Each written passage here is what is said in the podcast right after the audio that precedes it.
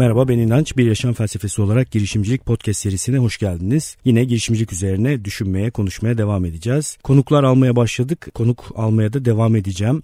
Önümüzdeki haftalarda e, benim Boğaziçi Üniversitesi oyuncularından bir arkadaşım gelecek. Nezih Cihan Aksoy. Kendisi kurumsal hayatı bırakıp büyük bir cesaretle oyunculuk mesleğine tekrar geri dönmek gibi büyük bir karar aldı geçmiş dönemlerde. Şu aralarda da sinemalarda e, Taksim Hold'em diye bir filmleri oynuyor. Bir bağımsız filmler oynuyor. Tek mekanda geçen bir film olduğu için benim çok ilgimi çekiyor. Daha henüz izlemedim ama meraklı bekliyorum. Kendisi gelecek buraya. Kurumsalı bırakma konusunda zorlanan bir sürü e-posta alıyorum. Ne yapacaklarını bilmeyen e-postalar. Onlara belki bir yardımı olabilir diye düşünüyorum. En nihayetinde cesaret gerektiren bir karar. Bu kararı Cihan kendisi nasıl aldı acaba? Sonra kendi hayalinin peşinden giderken ne gibi güçlüklerle karşılaştı? Şu anda ne gibi güçlükler yaşıyor? Hepsini konuşmak üzere Cihan'ı buraya davet edeceğim. E, Hasan Başusta gelecek gelecek. Yine dijital pazarlama üzerine konuşacağız önümüzdeki haftalarda. E, böyle konuklu ve konuksuz olarak e, podcast serisi devam edecek. Arada bana sorular sorabilirsiniz e, kendi girişimlerinizle ilgili. Kendi girişimleriyle ilgili soru soranlar var. Onlara bazıları özel kalmasını istiyor projelerin. Onun için özelden e-posta yoluyla cevap veriyorum. İzin verenlerin projelerini de burada zaten hep birlikte konuşuyoruz. Yakın dönemde Gaziantep Üniversitesi'ne gittim. Target Teknoloji Transfer Ofisi için. E, orada bir projeyin adında bir projede 3 sene oldu toplamda tamamladık. E, benim de e, bir oturumum var. Yaratıcılık ve girişimcilik üzerine bir oturum. Üniversite öğrencilerinin ağırlıklı olarak bulunduğu bir oturumdu. Bu sefer enteresan bir şey yaşandı. Başladık işte yaklaşık 60 tane öğrenci var. Ben işte e, eğitimi başlattım. Devam ediyorum. Yaratıcılık üzerine, girişmek üzerine, cesaret üzerine, liderlik üzerine bir takım paylaşımlar paylaşımlarda bulunuyorum. Hiç ses yok. Böyle bir yaklaşık 30 dakika 35 dakika geçti. Arada da soruyorum soru, soru sormak ister misiniz? So, merak ettiğiniz bir şey var mı? Katkı yapmak ister misiniz diye. Zaten yaptığım eğitimler ve atölye çalışmaları mümkün olduğunca etkileşimli geçiyor. Yani bir takım aktiviteler yapılıyor muhakkak, bir takım oyunlar oynuyor, oynanıyor. Öğrenme merkezli bir eğitim tasarımı yapmaya dikkat ediyorum. Ama enteresan bir şekilde sessizlik devam ediyor. Ben e, burada anlattığım şeylerin kendi hayatımla örtüşen ya da örtüşmeyen kısımlarını da anlatmaya çalışıyorum. Bir vaka olarak kendi yaşadıklarımı da ortaya koymak için. O arada mesela yine odak meselesiyle ilgili bir noktaya geldim. Odağı dışarı alarak e, bu sessizlik durumunu karşı tarafla izah etmek mümkün. Bir sürü şey söyleyebilirsiniz ya. Yani işte ilgisiz öğrenciler ilgisiz bir şekilde bu projeye hasbelkader katılmışlar. Benim anlattıklarımı anlamadılar vesaire. Ya şu an aklıma gelmiyor. Bir sürü şey söylemek mümkün. Ben tabii odağı içeri alarak size bunu öneriyorum. Bazı önerdiklerimi kendim de yapamıyorum ama bunu uzun süredir yapmaya çalıştığım için artık biraz benim e, beceri kümemin içerisine yerleşti. Odağı içeride tuttum. Yani bir şekilde e, öğrencilerle bir etkileşim yaşanması lazım böyle devam etmeyecek. Öğrenme gerçekleşmesi mümkün değil böyle. Ben ne yapabilirim acaba diye. Sonra çeşitli stratejiler kullanmaya başladım. Onlara açtım durumu. Biraz alaycı bir ton tutturdum. Alaycı ton tutturmayı seviyorum ben zaten her zaman için. Bazen de başıma kötü şeyler gelebiliyor bu alaycılıktan ama genelde iyi şeyler geliyor başıma. Şu benzetmeyi yaptım hatta bir kuyudan böyle başından böyle aşağı doğru bir taş attığınızda ne beklersiniz? O taşın böyle yere değme sesini duymayı beklersiniz ya da duvarlara çarpma sesini. Ben dedim hiç hiçbir ses duymuyorum böyle dipsiz bir kuyu adeta. Gerçekten böyle benden gelen şeyi kara delik gibi yutan bir şey var karşı tarafta. Sonra bir öğrenciyle böyle karşılıklı atışma sonrasında, esprileşme sonrasında bu buzun kırıldığını gördük hep birlikte ve benim için çok keyifli gerçekten bir eğitim geçti. Karşılıklı bir sürü vaka üzerine konuştuk. Orada konuştuğumuz şeylerden biraz bahsetmek istiyorum özellikle bugün. Gördüğüm temel problemlerden bahsedeceğim. E, bir kere şunu söyleyeyim en baştan. Üniversite döneminde girişimciliğe kalkışmak üzere oldukları için bir kere çok erken başlamış durumdalar. Ve çok şanslılar. Yani şu andan itibaren ne kadar batarlarsa o kadar iyi erken başladıkları için. Ben e, bunu yapmasaydılar diye değil ama yani dinleyen başkalarına örnek olsun diye söylüyorum. Çünkü bence o dönemde hepsi de yapılabilecek, yapılması gereken hatta hatalar. Hata yapma lüksümüzün olduğu bir dönem o dönem. Mesela mühendisler vardı. Bir ekip, mühendis ekibi bir mühendislik projesi geliştirmişler. Geliştirmeye çalışıyorlar. Otomotivle ilgili e, detay vermeyeceğim tabii ki projeyle ilgili. Ama şu kadarını söyleyeyim. Çok büyük. Yani çok büyük o projeyi hayata geçirmek için bir takım fabrika imkanlarına sahip olmak gerekiyor. test etmek için bir sürü maliyet gerekiyor. Bir takım arge maliyetleri gerekiyor. Ben mesela mühendislik okuyor olsaydım şu anda bir ekiple birlikte bir mühendislik projesi yapıyor olsaydım kendi yapıp edebileceğimin ötesine geçen bir şey düşünmemeye çalışırdım. Mümkün olduğunca. Bir de şöyle bir sıkıntı vardı bana anlatılan fikirde. Etrafta bu fikri uygulayan hiç kimse yokmuş otomotiv şirketlerinde. Şimdi otomotiv şirketleri dediğimizde dünyada arge yatırımı açısından gerçekten çok ciddi kaynaklar ayıran bir sektörden bahsediyoruz. Verimlilik açısından inanılmaz sıkışmış durumda zaten motor teknolojisi. Yani bir e, motordan alınabilecek beygir gücünü iyice zorlamış durumdalar. Yani var olan sistemlerin iyileştirilmesi ve verimli hale getirilmesiyle bir yerlere gitmek mümkün değil artık bundan sonra neredeyse. Çok sıkışmış durumda. Adeta otomotiv bir kızıl okyanus içerisinde diyebiliriz. Yani sıfırdan otomotiv sektörüne girmek mesela şimdi bayağı ciddi çılgınlık. Bayağı ciddi ideallerinizin olması lazım böyle bir şey yapmak için. Ben böyle durumlarda şöyle bir testi, test öneriyorum. Onlara da önerdim. Eğer gerçekleştirmeye çalıştığınız fikir hiç kimse tarafından gerçekleştirilmiyorsa iki ihtimal vardır. Yani en azından şu an aklıma iki tane ihtimal geliyor. O zaman da iki tane gelmişti. Birinci ihtimal şudur. Gerçekten muhteşem bir fikir bulmuşsunuzdur ve hiç kimsenin aklına gelmemiştir. Bu da mümkündür. Neden? Daha önce de anlatmıştım. Tekerlekli bavul inovasyonu ta 80'li yıllarda gerçekleşti. Tekerlek binlerce yıl, yıldır vardı, bavul yüzlerce yıldır vardı. Bir pilot kendi ihtiyacını gidermek için tekerlekli bavul olarak bu ikisini bir araya 80'li yıllarda getirdi. Eğer bu dünyada tekerlekli bavul diye bir şey varsa hiç ümidi kaybetmemek lazım gerçekten. Yani 80'li yıllarda bir araya gelebildiğine göre bu iki şey. Ben meseleyi hep o açıdan bakıyorum. Size de anlatmıştım. Potansiyel ve aktüel. Aktüel bir dünyada yaşıyoruz. Potansiyelde bir araya gelmemiş, gelirse aktüele dönüşecek bir sürü şey var. Sonsuz şey var. Tekerlek ve boğuldu onlardan biriydi. 80'li yıllarda bir araya geldi. Yani bu da mümkün ama bu çok hızlı rastlanabilir bir şey değil. Biraz daha şüphelenmek lazım. İkinci ihtimal çok hızlıca akla gelebilecek ve hızlıca elenmiş bir fikir olabilir bu uygulaması mümkün değildir, verimli değildir, iş modeline uygun değildir, e, üretim süreçlerine adapte edilemiyordur. Bir, bir sürü nedenden dolayı eğer herkesin hızlıca aklına gelebilecek bir fikirse bu bir miktar şüpheyle yaklaşmak lazım. Ama tabii ben onlara yine e, eğer inanıyorlarsa ve hala benim bu argümanlarıma karşı projeye karşı güven duyuyorlarsa devam etmelerini söyledim. Zaten ancak bu koşulda devam etmeleri gerekir. Yani benim söylediğim birkaç şeyle batıyorsa proje zaten hızlıca batsın diye düşünmek lazım. Bir başka sıkıntı her zaman olduğu gibi iş modelinin olmaması, işin finansının hiç düşünülmemiş olması çok sık rastladığımız sıkıntılardan bir tanesi girişim dünyasında yeni başlayanlar açısından özellikle. Fikir gerçekten en az önemli şeylerden birisi diye daha önce de söylemiştim. Fikir olacak. Daha önemli olan operasyon, o fikrin hayata geçirilmesi. Fikri hayata geçirdik orada da bitmiyor bu şeyin satışının gerçekleşmesi, pazarlamasının yapılması, insanlarla buluşturulması, bir takım pivotların yapılması ve ürünün ya da hizmetin iyileştirilmesi, iyileştirilmesi, pazarla uygunluğunun test edilmesi sürekli ve pazara uygun hale getirilmesi, artık insanların bunu istiyor olması, sonra ürün artık net ya da hizmet netleştikten sonra bunun ölçeklendirilmesi, iyi bir ekip kurulması gibi böyle ucuca eklendikçe fikir bu işte şeyin buzdağının %10'luk görünen kısmı.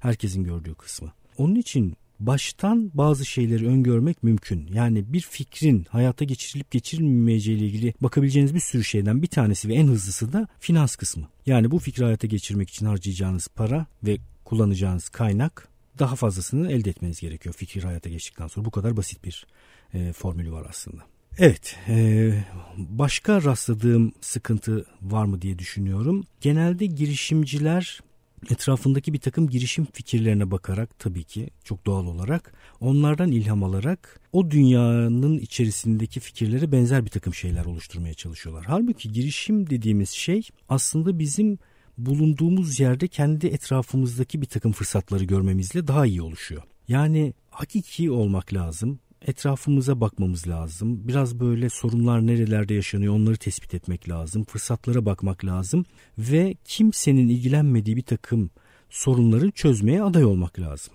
İlla onu söyledim zaten. İlla herkes Facebook olacak, illa herkes Instagram olacak, illa herkes Google olacak diye bir şart yok. Yani daha önce de örnek vermiştim. Hollandalı birisi Pieter Levels işte tek başına sadece kendisi kod yazarak hiç yatırım almadan bir takım girişimler yapabiliyor. Buna dikkat etmek lazım. Daha sonra batmak üzerine konuştuk e, öğrencilerle bu girişim ve yaratıcılık eğitiminde. Batmakla ilgili de şöyle bir o anda aklıma bir örnek geldi. Mesela diyelim ki işte bir şeyleri batırıyorum, fikirleri batırıyorum. Bunlara batık gemi diyelim. Birisiyle sohbet ediyoruz. Ben ona batırdığım gemileri gösteriyorum. İşte şurada bir tane gemim battı. Şu burnu dönünce hemen orada batmış bir gemim daha var. Biraz açıklara gittin mi işte biraz diplere doğru bir batığım daha var. Böyle 10 tane batık anlatıyorum. Karşımdaki de yıllar yılı fikirlerini hayata geçirmeye çalışmış. Bir tane kayık bile yok. Yüzen hiçbir şey yok. Batan hiçbir şey de yok. Şimdi yüzen hiçbir şey olmayan birine göre batık 10 gemisi olan birisi bence çok daha iyi noktadadır. Gemi batırmayı bilen birisi yüzdürmeyi öğrenir. Ama kayığı da yok, hiçbir şey yok. Kenarda oturuyor, denizi seyrediyor birisi. Zaten bu dünyaya adım atmamış demektir. Bunu daha önce de söylemiştim. İlk aşılması gereken eşik şu. Bir şeyi potansiyelden aktüel hale getirebilir durumda olmak lazım. Aktüele geçmemiş, vücut bulmamış bir şeyi aktüel hale getirmek. Öncelikle bununla uğraşmak lazım. Gerisine sonra yavaş yavaş zaten bakarız. Yani e, öncelikle dediğim gibi bir fikri hayata geçirme kısmını halledelim gerisi yavaş yavaş gelir. 10 tane proje batırmış insanın en azından 10 tane böyle hayata geçmiş, yüzmeye başlamış ama bir süre sonra su alıp batmış projesi var demektir. Yani potansiyelden aktüele bir takım şeyleri geçirmiş sonra da batırmış. Hele ki bir de öğrenen bir insansa bu batışlardan öğrendiyse çok daha iyi. Yani önümüzdeki 10 sene 5 seneyi düşün. 10 sene çok uzun. Önümüzdeki 5 seneyi düşünelim. 5 sene boyunca 20 tane 30 tane proje batırmış olmak mı daha doğrudur? Daha iyidir ve daha verimlidir? Yoksa bir tane muhteşem projeyi düşünüp düşünüp hiç hayata geçirmemiş olmak mı? Tabii ki batırmış olmak. Peki bizi bu bir başka soruya getiriyor. O zaman niye batmıyoruz? Batmaktan niye korkuyoruz? Çünkü batmak maliyetli. Şu anda batabilme lüksüne sahip çok az insan var. Mesela üniversitede okuyan öğrencilerin onların da tamamı değil çünkü aile baskısı görenler var. Bir an önce okulu bitir, bir an önce para kazanmaya başla diye sürekli baskı görüyorlar. Dolayısıyla onların da öyle batma lüksü olmayabilir. Batabiliyorsanız yani bir, böyle bir lükse sahipseniz gerçekten ben olsam yani neyi başarabilirim diye değil şöyle küçük küçük gemi resimleri çizip altına da ne, ne kadar sürede hızlıca batıracağımı falan yazardım yani. Şimdi şunu batırayım, şimdi işte gideyim şunu yapayım, şunu batırayım diye batırmak lazım. Üniversiteyi bitirmiş, şu anda işte kendi hayatına başlamış insanlar niye bir şeyleri batıramıyorlar? Yine çünkü maliyetli.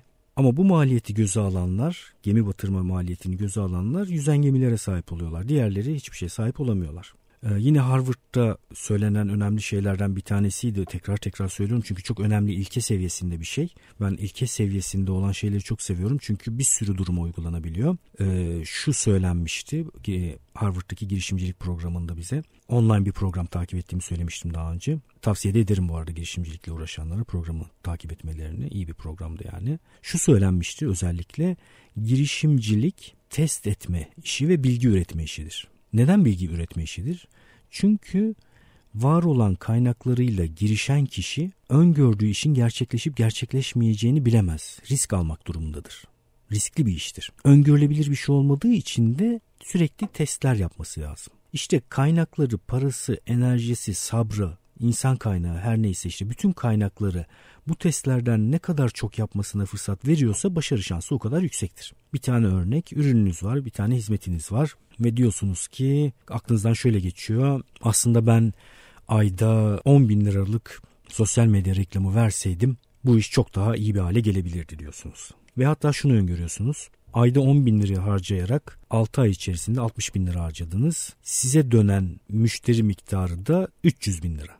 Yani 60 bin lira harcıyorsunuz 300 bin lira kazanıyorsunuz. Bu 60 bin lira verir miydiniz? Verirdiniz. Ama 6 ay sonra bunu gördükten sonra verebilirdiniz. İşte yatırımcı bize bu testi yapma fırsatını veren kişi.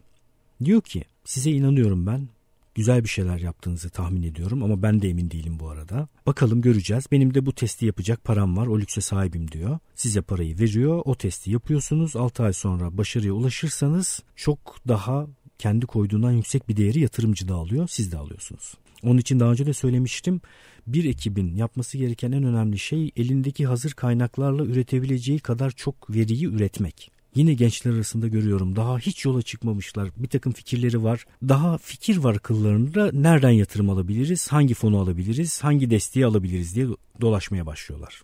Hiç gerek yok zaten girişim dünyası özgür olmaya çalıştığımız bir dünya. Ben yatırım meselesine de açıkçası çok sıcak bakmıyorum. Yani hani çok yatırım gerektiren bir takım işler olabilir tabii ki ve o gibi durumlarda çok büyük bir takım projelerde yatırımcılar ve ortaklıklar arayabilirsiniz. Orada da sadece para değil know-how getiren yatırımcı önemlidir benim açımdan. Yani para sadece parayla geliyorsa yatırımcı o iyi bir anlaşma değildir. Onun dışında yatırımcıyla, fonla, proje size para verecek birileriyle uğraşmak yerine yani bunu gerektiren bir şeyler yapmak yerine o kadar çok kağıt işi istiyorlar, o kadar çok bürokrasi istiyorlar ki efsane. Yani o kadar e, bürokrasiyle uğraşacak insan zaten girişimci e, olma yoluna girmemiştir herhalde yani. Bilmiyorum ya da ben öyle düşünüyorum yani. Ya da ben hiç hoşlanmadığım için. Aman paranız da sizin olsun, her şeyiniz de sizin olsun şeklinde hiçbir şey hiçbirine bulaşmıyorum açıkçası. Neyse daha yolun başında özellikle bir takım şeylerle uğraşmaya, bürokrasilerle uğraşmaya, kendinizi üzmeye, canınızı sıkmaya hiç gerek yok. Hayata geçirebileceğiniz en küçük projeyi bulun, çalışabileceğiniz en iyi ekiple birlikte üretebileceğiniz en hızlı şekilde üretin,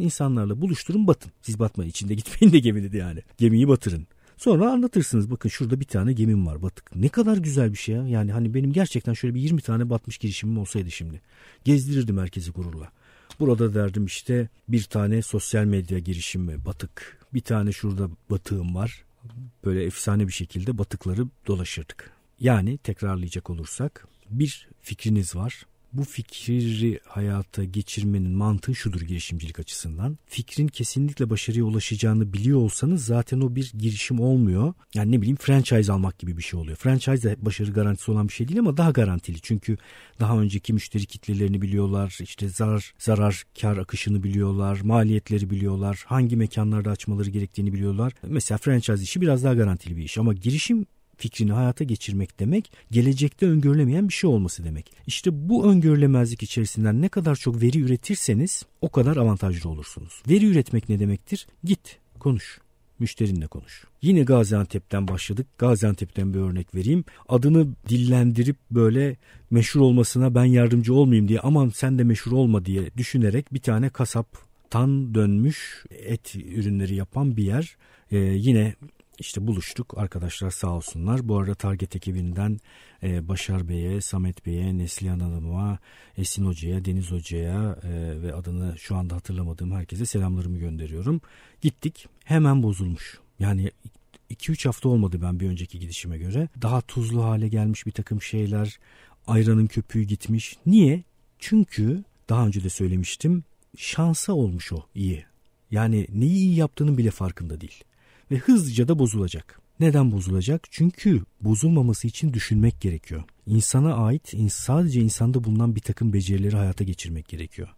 Bunun için enerji harcamak gerekiyor. Bu da zor, kolay değil. Mesela şöyle bir test yapması, hemen hızlıca yapması gerekir. Müşterilerine sormalıydı. Hatta hala sorabilir. Niye bize geliyorsunuz? Niye bizi tercih ediyorsunuz? Bizde bulduğunuz nedir? Mesela bana sorsa ben ne diyeceğim? İnanılmaz doyurucu büyük porsiyonlarınız var. Hiç e, karmaşık hale getirmeden eti çok basit bir şekilde işliyorsunuz. Ayranınız çok e, köpüklü, bol köpüklü gibi bir şeyler söyleyeceğim. Başka birisi başka bir şey söyleyecek. Bütün bu verileri topladığında bu insanlar en azından neyi elde tutmaları gerektiğini biliyor olacaklar.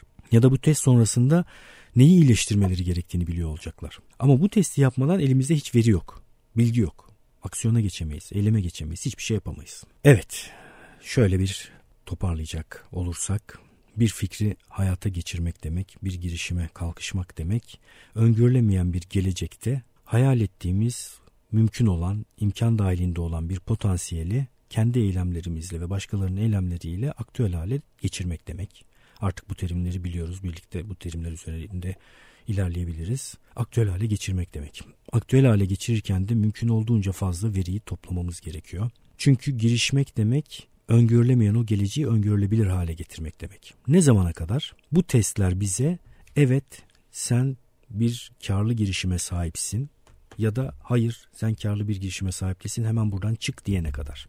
Karlı bir girişime sahip olmak ne demek? Harcadığımız kaynaklar, parasal kaynaklar, tümünü topladığımızda para kazanmaya başladığımız anda o ana kadar harcadığımız kaynaktan daha fazlasını değer üreterek müşteriden alabiliyorsak ve de çok daha fazlasını tabii ki kar etmişti. Yani girişimiz başarıya ulaşmış demektir ve devam etmemiz gerekir. Başa baş noktasındaysak duruma bakmak lazım. Gerideysek yine duruma bakmak lazım ama çoğunlukla bu çık buradan git sinyali ve gemi su alıyor sinyaldir. Dışarı çıkıp kenardan batışı izlemek daha keyiflidir. Güneş batarken geminizi batırırsınız. E, düşünmeye devam edeceğiz. Bana soru sorabilirsiniz. inançayar.com podcast sekmesinde adı geçen bölümde kitaplara, e, bir takım insanlara linklerine ulaşabileceksiniz. Biraz geriden geliyorum daha önce de söyledim. Çünkü deşifre oluyor bu podcast kayıtları ve orada geçen isimlere ulaşıp sonra tekrar onu link haline getirmek gerekiyor ve bunu da yavaş yavaş yapıyorum ama yapıyorum. E, Instagram'da takipler başladı podcast'ten. Siz de eklenebilirsiniz. Çok yakın dönemde e, en az 30 günlük bir maratona başlayacağız. Aktüeli görmeyip de daha çok potansiyele odaklanmak üzere günlük bir dakikalık bir takım egzersizler ve ödevler vereceğim bir 30 günlük maraton. İnanç Ayar'dan Instagram hesabından ekleyebilirsiniz. Ee, soru sormak istediğinizde inanç.fikritesat.com'a soru sorabilirsiniz e-posta yoluyla ya da işte inançayar.com'daki iletişim formundan da bana ulaşabilirsiniz. Görüşmek üzere benim için çok keyifli geçti yine. Görüşürüz.